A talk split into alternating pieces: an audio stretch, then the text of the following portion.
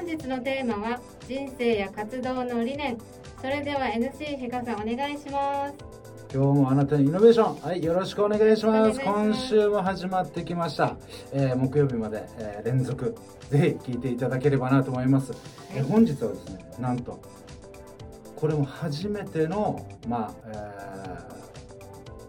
業界といいますか、福祉系ではあるんですけども、どちらかというといわゆるもう不死鳥のように社会復帰された下地ひろやさんです。上げすぎじゃないですかよろしくお願いします。ありがとうございます。HPY 企画という、企業を起こされてですね、そちらで活躍されている下地さんになります、4日間ですけども、よろしくお願いします、よろしくお願いします、早速なんですけども、3つのポイントというところで、挙げさせていただきました、まずはですね、ビジネス、もう一つ社会復帰、で3つ目に当事者意識、でこの3つを、合わせてですねラベリングさせていただくと、不屈の闘志、これは実はちょっと言葉をですね変えていて、闘志は戦うなんですけども鉄塔の塔に変えています、この理由としてはですね、人生の中で大きな試練に直面して、そこから多くを学びながらさらに力強く社会復帰され、現在の、社会で誰もが安心できる社会になるように活動されている下地さんが今までもこれからもですね、いろんな困難に立ち向かい、さらに乗り越えていくことを、想像するとまさに不屈の闘志ではないかというふうに思いました、あとは党にすることで目印、困っている方の目印のものだったなと、そういったことをちょっと思いを込めています。いかがですか？もう最高ですねよかった同じ気持ちかなと思いますね。そうですね、もうそこはやっぱり当事者意識というところで、ものすごくこの言葉がこの一文字をちょっと探すの大変だったんですけど、これマッチしたなというところでした、で本日のメインテーマなんですけども、人生活動の理念というところで出していただいたのはですね、試練を乗り越えられる人にしかやってこない、起こっていること全てに意味がある、だからこそドラマチックな人生にしてみせる、そういったことが理念なんだということなんですけども、下地さんはこの理念に至った経緯というのはどういったことだったんですか？そうですね、私実は入院中にですね、5ヶ月間、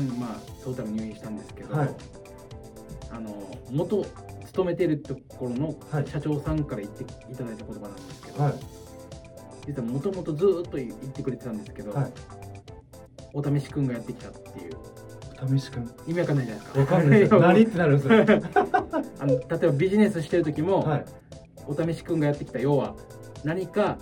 お客さんとなんですかね、私ビジネスで営業マンだったので、営業してる時になんて言ったらいいですかね、営業してる時に例えばお客さんとやり取りしてて、急にお客さんから連絡来なくなったとかっていうのがざらにあったりするんですよ、でその時に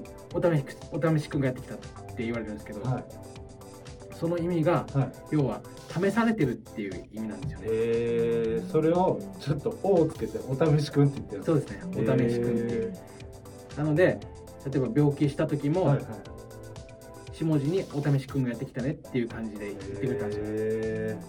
なので一応お試しくんっていうのは、要は試されてるから、それは乗り越えられる人にしかやってこないんだよっていう、あなた試されてるんだよっていうメンタルなので、自分乗り越えられるんだって、その時に一応それを励みに生きてきたんですよね、その時は。ただですよ、言っても、お試しくんっていうとライトに聞こえるから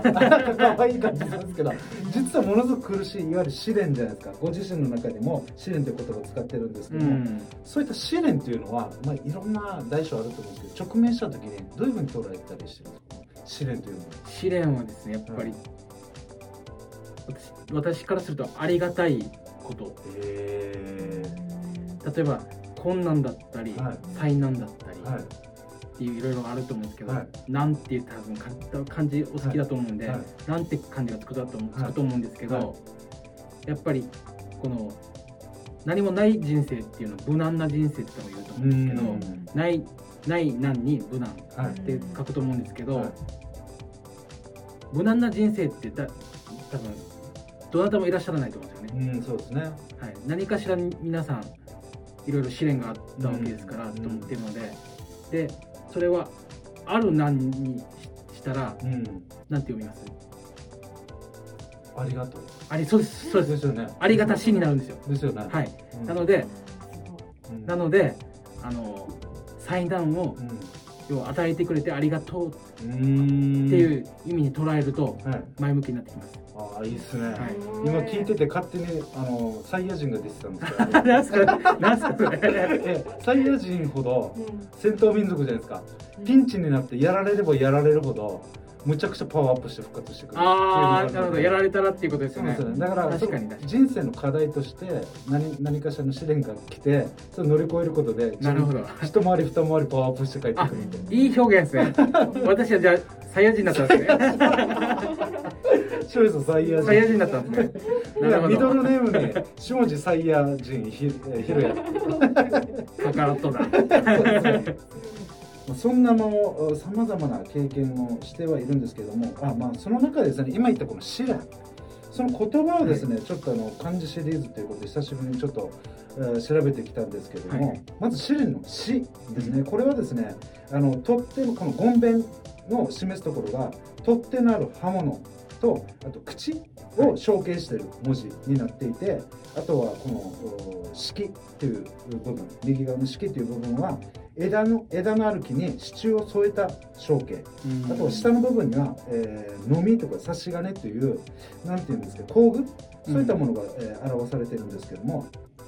いわゆるいろんな試すという意味になっているらしくて、うん、支えたりするものではあるんですけども、工具もあれば支柱もあったりとか、うん、支えるためにいろんなことを試すみたいな意味がこの詩の中には込められている。いやマニアックですね。いわゆるチャレンジってことですよね。そうですね、うん、っていうのがこの詩には込められてるなっていうのと、うん、あとは試練の練ですね。この糸編のところは、より糸といって、糸ですね、それを象形していることと、あとは連の東という字は束ねた袋